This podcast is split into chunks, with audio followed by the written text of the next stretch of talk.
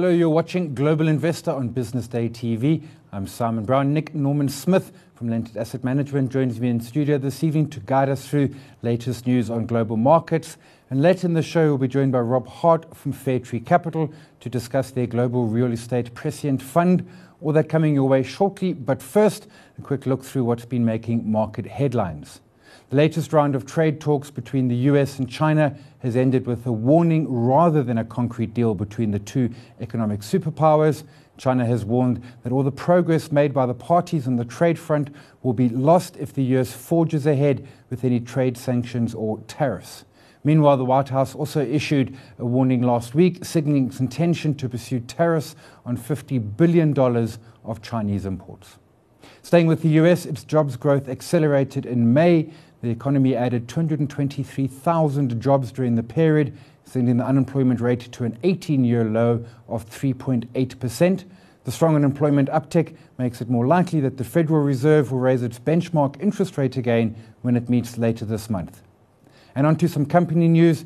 Deutsche Bank shares are trading at near record lows. The German lender is on a US regulatory watch list of problem banks and has had its credit rating cut by S&P Global as it prepares to cut between 7 and 10,000 jobs to reduce costs. He has more on that report. The blows keep coming for Germany's biggest lender. Deutsche Bank's credit rating has been downgraded by Standard & Poor from A- to treble B+. The ratings agency is questioning whether the new CEO can deliver a strategy to return the bank to profit. It follows a Wall Street Journal report saying the US regulator viewed the bank as troubled last year Deutsche Bank's CEO was keen to reassure investors and staff on Friday, telling them the lender is financially sound and that he's confident in the bank's turnaround plans. Shares lifted in Friday morning trade, but they'd fallen 7% the day before to their lowest ever closing level. The fact that the share price is now breaking those lows we had back in 2015 2016 is another sign of the lack of confidence in the bank. It's a huge effort. Maybe Deutsche's future lies in some kind of orderly breakup, but again, that's that's a, a longer term discussion. I think they have a, a, huge job ahead of them. I think it will take a lot of time, and it will be, I think, the, the, the big problem, the thorn in the side, I think, to German government for the, the months to come. Christian Sewing plans to scale back Deutsche's global investment bank and refocus on Europe to chart a return to profitability after three years of losses. In his letter to staff, Sewing insisted speculation it was exposed to political uncertainty in Italy was unfounded, and that Deutsche Bank is well positioned to react to excessive moves in debt markets. Nick Norman Smith from Lentus Asset Management joins me in studio now. Nick, thanks for your time this evening. Let's kick off with that Friday jobs data out of the US, which the New York Times, I think, summed it up by saying, We are out of words. Um, 3.8% unemployment, 223,000 jobs added, uh, lowest unemployment rate in 18 years. Are we missing something here, or is it just that great? No, that's what a decade of record low interest rates uh, can do for you, I think, Simon. So, underlying economy looking fantastic. Unfortunately for investors, that's not the greatest thing given where valuations are. Because if you look back over history, and it makes complete sense, when the economy is so strong and there's such clear evidence that the economy is so strong, the market has not only priced that in, but priced in the fact that now this is going to stay like this for the next 10 years. Um, so investment returns are quite, uh, or prospective investment returns are generally quite weak. So as always, you want to be buying when there's fear and you want to be buying when unemployment's hitting record highs, not record lows. Um, as counterintuitive as it may sound on, on no, 100%. Surface. What was it? 10% in 2009, 2010. Um, S&P was probably what I can't remember, 12, 13, maybe 1400. Yeah, and everyone was talking about the new normal and how America was kind of doomed, and, and it's been the best performing market, and that's exactly that because we had such such bad news priced in. Yeah, so you, so you're looking at these S&P five percent, and and it was up uh, about a quarter percent when I came into studio. I mean, on the surface looks good, and certainly can continue, but but I mean, unemployment can't go much lower than 3.8. GDP can't get much higher than the three odd percent. We might get that number. Um, at, at some point, the interest rates start to rise, and I've been saying this to all my guests over the last couple of weeks these rising interest rates ultimately are going to start sucking cash out and out of the economy, out of the market, and this will all end. And we are closer to the end than we are the beginning. We just don't know when. 100%. Look at it really simplistically. Look where interest rates have been um, over the last 20, 30 years, and look where they are now. And they are, they are much closer to the bottom than the top. And we know that uh, economies and interest rates are, are cyclical. So that, that's exactly it. And we're starting to see some of the effects of this. There are a lot of effects that, quite frankly, no one knows exactly what Sure. a, a decade of record low interest rates gives you. But it's unlikely to be pretty all the way. There's going to be dislocations, and that's exciting from an investment point of view because these will come up. We're starting to see one or two. The, the, the obvious one was bond-like consumer staple sort of companies, so these rel- relatively high-yielding, cash-generating businesses that uh, that were you know safe. And, and people said bonds are too expensive, so let's put our money in theirs. And of course, what happened is the market bid those up to very expensive levels. We've started seeing the bottom falling out of them. So if you look at consumer staples uh, companies this year, they've been under a lot of pressure. We still think there's quite a long way to go. They were so overvalued. The one area that's interesting is tobacco stocks, which are obviously one portion of those consumer staples. And they've had not only the, the negativity of rising interest rates, but they've had some regulatory issues as they have every year or two for the last 20 years. um, and so those look attractive. The rest, we're still waiting, but there's likely to, you know, we'll probably see just as, as valuations overshot, we'll probably see them undershooting, and we'll probably see a whole lot of more opportunities that, that we, we actually, quite frankly, don't know where they'll come from, but we, we're sitting and, and waiting patiently. You, you're, you're bottom up. In other words, you're going to go look at those sectors. You, you, you- you mentioned uh, the tobacco stocks. Any in particular, any other spaces that are looking attractive in a market that is broadly quite expensive almost anywhere you look? Yeah, it's generally quite difficult. So, so a great place to look is areas that uh, that investors are kind of repulsed by. Um, so one of the few is retail. Obviously, with Amazon coming in and supposedly going Death to destroy retail, everything, and I think there's a lot of truth to to a lot of the retail. But there are certain certain areas that, that are throwing up some opportunities. So if you look at department stores, probably the worst of the worst, right? Um, to such an extent that uh, there's a company called Macy's I was going to say Macy's, Sears, those sorts. Yeah, exactly. So- J.C. Penney. and, and a lot of those, so Sears and J.C. Penney managed very poorly, and basically they had a bit of real estate underpin, but they've basically they've basically closed at zero. Now Macy's has been managed a lot better, yet you've still got this underpin. So basically, the, the market cap of Macy's is is pricing in zero value, actually negative value for the rest of the business.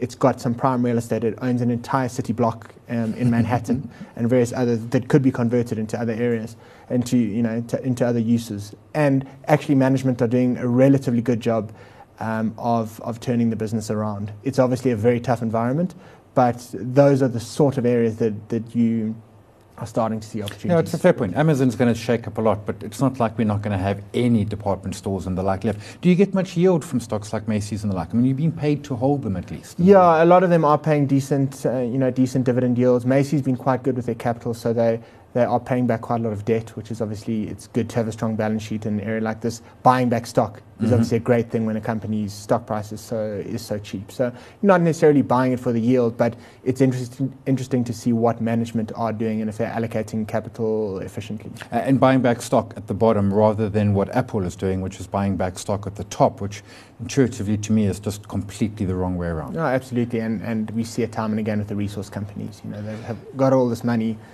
buy back shares at the top, raise equity at the bottom. It's obviously the wrong way. to go about it. Yeah, uh, Investing 101 turned on and said, Let's go to trade wars. Uh, China, we mentioned in the intro, not much happening there, although still some saber rattling. EU, Canada, Mexico. Certainly, Trump is saying we, we, we, we- we're going to put the 50 billion on. We're going to do. And, and uh, I know the Canadian uh, Prime Minister, President, I don't know what his designation is, more than anything, just kind of like seems confused. It's like, you know, I thought we were friends.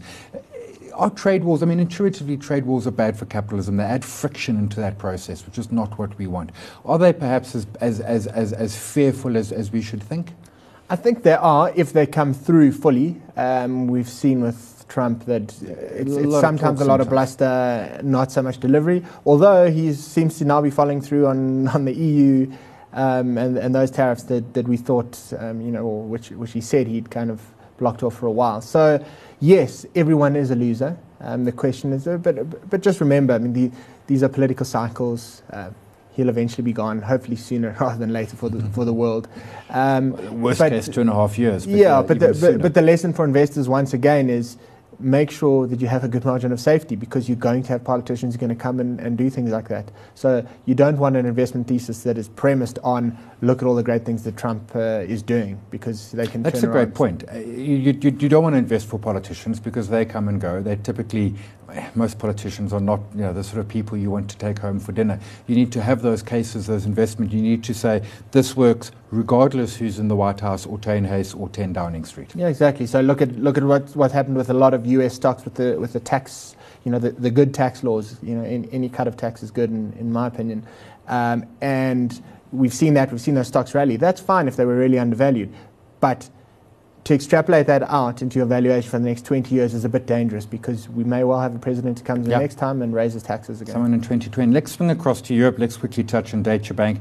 All-time lows. Um, we were saying before we came on air, you know, we're not sure what's on that balance sheet. I'm not sure Deutsche Bank is what's sure what's in that balance sheet.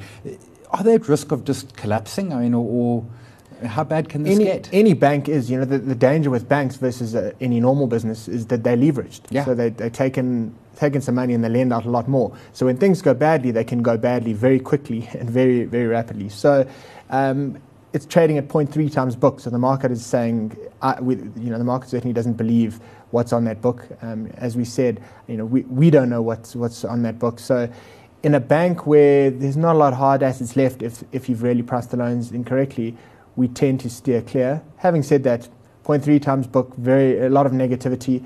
You know, it's, it, it's always a potential opportunity, but generally, financial services businesses around the world are relatively attractively priced. So, do you need to take on that risk when you can probably buy better franchises at reasonable valuations?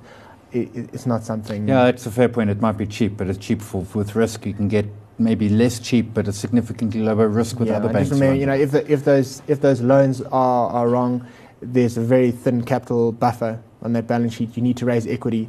Raising equity, as we said earlier, when share prices are at record lows, that's very dilutive and very negative for, for existing shareholders. Talking raising Italy, uh, raising equity, Italy kind of they seem to maybe have a. I mean, I don't know. A week ago they were having elections. A week later they seem to say, no, no, don't worry, we all sorted out. There was a rumor that they were going to print lira over the one weekend and and, and, and solve the problem. Is this a a new Greece, but a bigger Greece? I mean, not to disparage Greece. Greece was a much smaller economy um, and a much smaller debt burden than than, than Italy is. Yeah, it's a, you know Italy's the third largest. Uh, eurozone economy. So it, th- this is a big deal, and and it's interesting how the markets move focus. You know, we, a couple of what is it, two years ago that we were, everyone was freaking out about uh, Europe, and then probably another three or four before that. Yeah. Not much has changed. Yes, Greece seems like they're starting to marginally manage. They've still got massive amounts of debt, but those underlying structural problems haven't gone away. Uh, so, so one does need to be careful. But of course, that that does throw up uh, you know potential opportunities as well. But I think people forgot about or, or chose to forget about um, some of the European issues and, and bought a lot of the stocks blindly, and, and now they're coming under a bit of pressure. Opportunities in terms of, of Europe, in terms of perhaps Italian equity or Italian bonds?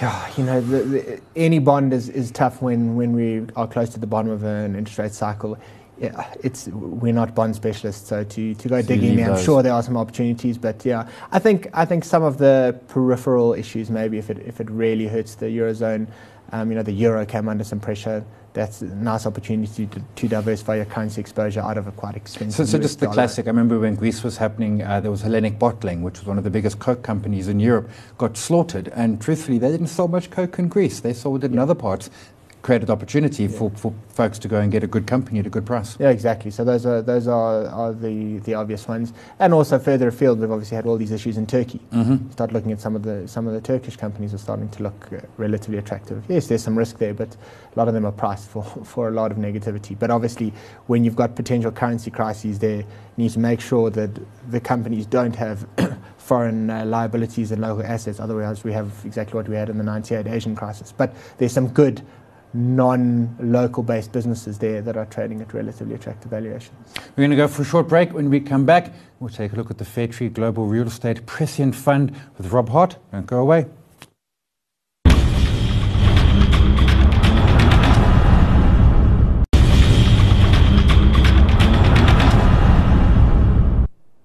Welcome back. You're watching Global Investors. Still with me in studio is Nick Norman Smith from Lentus Asset Management. Joining us on the line to discuss the Fairtree Global Real Estate Prescient Fund is Rob Hart. Rob, evening. Thanks for joining us on the line. Yeah, my pleasure. Thanks, Simon. Good to be here. Uh, let's kick off. Uh, you, you, you, mentioned in your commentary, fund was doing fairly well. December, January, Feb for you and your benchmark, a, a bit of a horror show for three months. What happened? Has it picked up in the months subsequent? Uh, yeah, well, we had a very good first year. We were up uh, 8% in US dollar terms, outperform our index by 4%. We've given 2% of that away uh, over the last couple of months. Just a, a, few things went wrong at the same time. Some of our long-term bets, like being overweight Europe in our portfolio, being overweight Singapore in our portfolio, being overweight data centers in our portfolio, things that have been, been consistently working for us for a whole year, basically all reversed at the same time. So we've given away a bit of our performance over the last couple of months. Have you have you shifted? Have you pulled back European weight? I see Europe currently sort of uh, around 15% US, the majority at about a half. Have you sort of corrected for that, or do you think it's just a trough and it'll come through? Um, so in Europe, we remain overweight. We switched things around a little bit, uh, pulling out of, uh, for instance, one of our Spanish positions uh, because of the uncertainty over there. But then again, we've increased some of our German uh, exposure because interest rates went down there, and we think that's going to be good news for the bond-like proxies that we've got over there.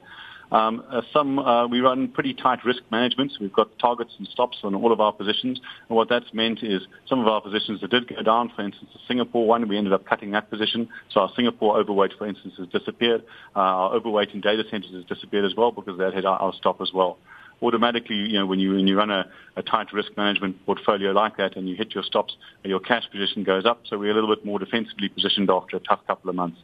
Uh, do you do you start when you when you're looking to invest? You've got some cash. You're looking for a property stock to invest. Are you starting off geographically, or are you sort of agnostic and you're just looking for the right stock and perhaps in the in the right sector?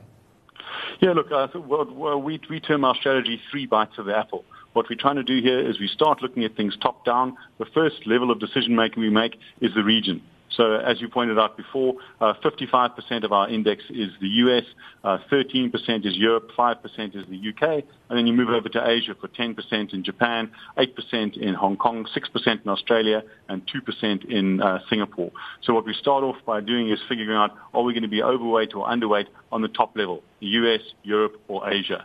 And then we move a level down and you say the second bite of the apple, or we, we look at the various um, sectors across the region. So residential, do you like uh, industrial, do you like data centers, do you like self-storage? And that's the second bite of the apple. Then the third bite of the apple, I think is what everybody else does. We try to do that as well as we can, is looking at the stocks. So obviously we're looking for quality management, strong balance sheet, good strategy, et cetera, et cetera. So that's our, that's our methodology. Your, your, your geographic weighting heavily skewed to the US, obviously the, the predominant global, global, global economy there. We saw great jobs number out uh, late last week. I was chatting with Nick before the break. Um, the US is, is, in many senses, priced for perfection. Um, are, are, you, are, you, are you worried about interest rates rising in that space, or do you think you've still got, got room there? Definitely. Look, we are concerned about interest rates moving up. Interest rates are very important for property stocks, as, as you'd expect. So uh, we are actually slightly underweight the US because of that. We're fairly late in the cycle there, late in the property cycle, late in the cycle overall, and that means that you've got strong GDP growth, thanks in part to tax cuts and things like that, um, and fiscal spending. Um, but you've got the offsetting negative of higher interest rates, which is bad news for property stocks in general because it pushes yields up and pushes capital values down. So we've got to be cognizant of that. Um, we prefer Europe at the moment. Like I said, we overweight Europe because you do have a synchronized recovery happening there uh, and you still have a decent output gap and you still have a decent amount of unemployment. So you're not seeing interest rates moving up in Europe just yet. So you're still in a relatively good spot. You mentioned, you know, why we still overweight Europe. Well, I think the Spanish and Italian issues will be resolved over time. Uh, and given the weakness we've had there, we think this is actually a fairly good entry point to that market. It's probably worth mentioning as well that we are significantly uh, have a larger portion of our benchmark in Asia than most of our competitors, and that's one of our uh, differentiating factors with most of our peers. Uh, I spent 20 years in Asia, and so I tend to focus a bit more on those markets. So we've specifically chosen an index that includes the property developers, which uh, makes Asia, you know, about 24% of our of our weighting in total. Rob and, and Nick here. Uh, what is your what is your outlook and positioning in terms of? When we were chatting earlier on the show, Um, Amazon is, is, is out there to kind of completely decimate retail. It's obviously having quite a negative effect on, on malls. Um, I know that the mall operators are doing quite a lot to reinvent themselves. What is your, what is your outlook and how are you positioned in, in terms of that from, from a valuation and, and stock selection point of view? Yeah, that's a great question. Look, I mean, we run various uh, sector themes and various country themes. We've talked about the countries briefly. Uh, in terms of one of the sector themes that we've been looking at is e-commerce versus bricks and mortar retail, and that's something we've been playing consistently uh, since we uh, since we started uh, just over a year ago. Um, you know, there, there, there, are beneficiaries of e-commerce. For instance, logistics. We are overweight Prologis, uh, which is a great logistics player. Uh, you know, you need three times the amount of logistics space uh, for uh, for e-commerce as you do for bricks and mortar retail. So the logistics space is doing very well out of e-commerce. On the other end of the spectrum, most of the growth that you're getting in retail sales in the US is going to e-commerce. So the bricks and mortar retail shopping centers and uh, shopping malls are doing quite badly, and we are underweight those those sectors. Uh, staying with, with the allocations, and the one thing that always strikes me about global property in South Africa, we've got office, retail, commercial, we've got one storage business. You go offshore, and there's just all these different. You've got data centers and lodgings, etc., etc. Your biggest is, is, is residential. Are you still sitting in, in residential as your biggest? What's that attraction? Yeah, we're still sitting in residential uh, because there's a structural undersupply of residential units in the US. Uh, if you look at the, the long-term supply versus the supply over the last few years, there's a, there's a relatively acute shortage. Um, and the reason for that is uh, you had so many of these companies going bankrupt in the global financial crisis, and that they never really banded together again. And there were, there's, a, there's a shortage of property development. And by the time you needed a lot more property development uh, further down the line from a couple of years ago, uh, the uh, unemployment was so low that it's very hard to get these workers. And so there's a structural shortage of units. Uh, also, the millennials favor renting over buying. And so when you're playing the residential property stocks, the ones that we look at, these are the guys that are building units to rent. Uh, there's a good structural tailwind for them. Before we came on air, I was chatting with Nick, and you know, and, and property yields in particular in South Africa. The, the, yields on properties have been depressed in part because the stocks have flown so incredibly high. They're coming back, but that's another story. Uh, is, is, is, is, do you still get offshore quality yields coming through and higher yields, markedly higher yields than in the equity space? Uh, yes, you do. I mean, the uh, you get there's about 180 basis point spread right now between the yields of the S&P and the yields of the REIT index. So, you know, there's a, it's fairly, fairly sizable. Uh, Nick, I mean, property, I mean, obviously, I've always been a, a, fan of listed property rather than owning my own house. Is it something which you, which you, which you put in your fund as, a, as an asset? Uh, at the right price. Um, I think uh, the problems, particularly in South Africa, is, is the, the premiums to net asset value that, that you've had to pay to get into these property stocks is generally not good for, for future returns. So I think that's the same um, around the world. So if you can buy any asset at a, at a good price, globally, if you look at it, you look at the returns on equities versus the returns on physical property, equities significantly outperform property generally does inflation plus a little bit. Um, of course, if you buy them at a discount to their fair value, you can generate you can generate strong returns. It is a tough environment now because a lot of people we talked about bond proxies earlier. A lot of people go into property as a bond proxy as well, which means uh, that's probably some of the reason why South African pricing went went up so strongly. So yes, a reversal in that interest rate environment can hurt some stocks. It obviously depends how they're positioned, how their balance sheets are structured, but um, that's generally not too positive. So, generally speaking, we think you'll probably find more more opportunities when when rates are higher and, and people are a little bit more negative on, on all of those sectors. Um, but doesn't mean that there's there's no opportunity for, for bottom up stock pickers or, or people who you know look at specific areas. Uh, Rob, I was chatting earlier, when I was learning about equities back in the 80s and 90s, the idea with property, you bought a discount to net asset value. We haven't seen that in the South African environment in, in a decade and a half or more. Globally, is it also a case of where you're paying premiums for those net asset values to the properties? No, uh, across most of the jurisdictions in the world these days, you're buying them at significant dif- discounts. The U.S. long-term average, the stocks have traded more or less in line with NAV. At the moment, they're trading at about a 10% discount to NAV, and that's probably because of the fears of interest rate rises. They underperformed the S&P quite substantially last year, and that's given you some fairly good entry points. You pay a sort of more of a premium to NAV uh, if you're looking at exceptional growth. Uh, some of the sectors where you are getting better growth, like the industrial sector because of logistics, uh, you know, like the data centers, which are growing quite rapidly, those you tend to pay uh, at NAV or a slight premium to NAV. Some of the other uh, uh, jurisdictions in the world, you know, like Hong Kong, you can still be buying property stocks big property stocks at about a 40 or 30 or 40% discount to NAV. So there are still opportunities if you're willing to look across the world.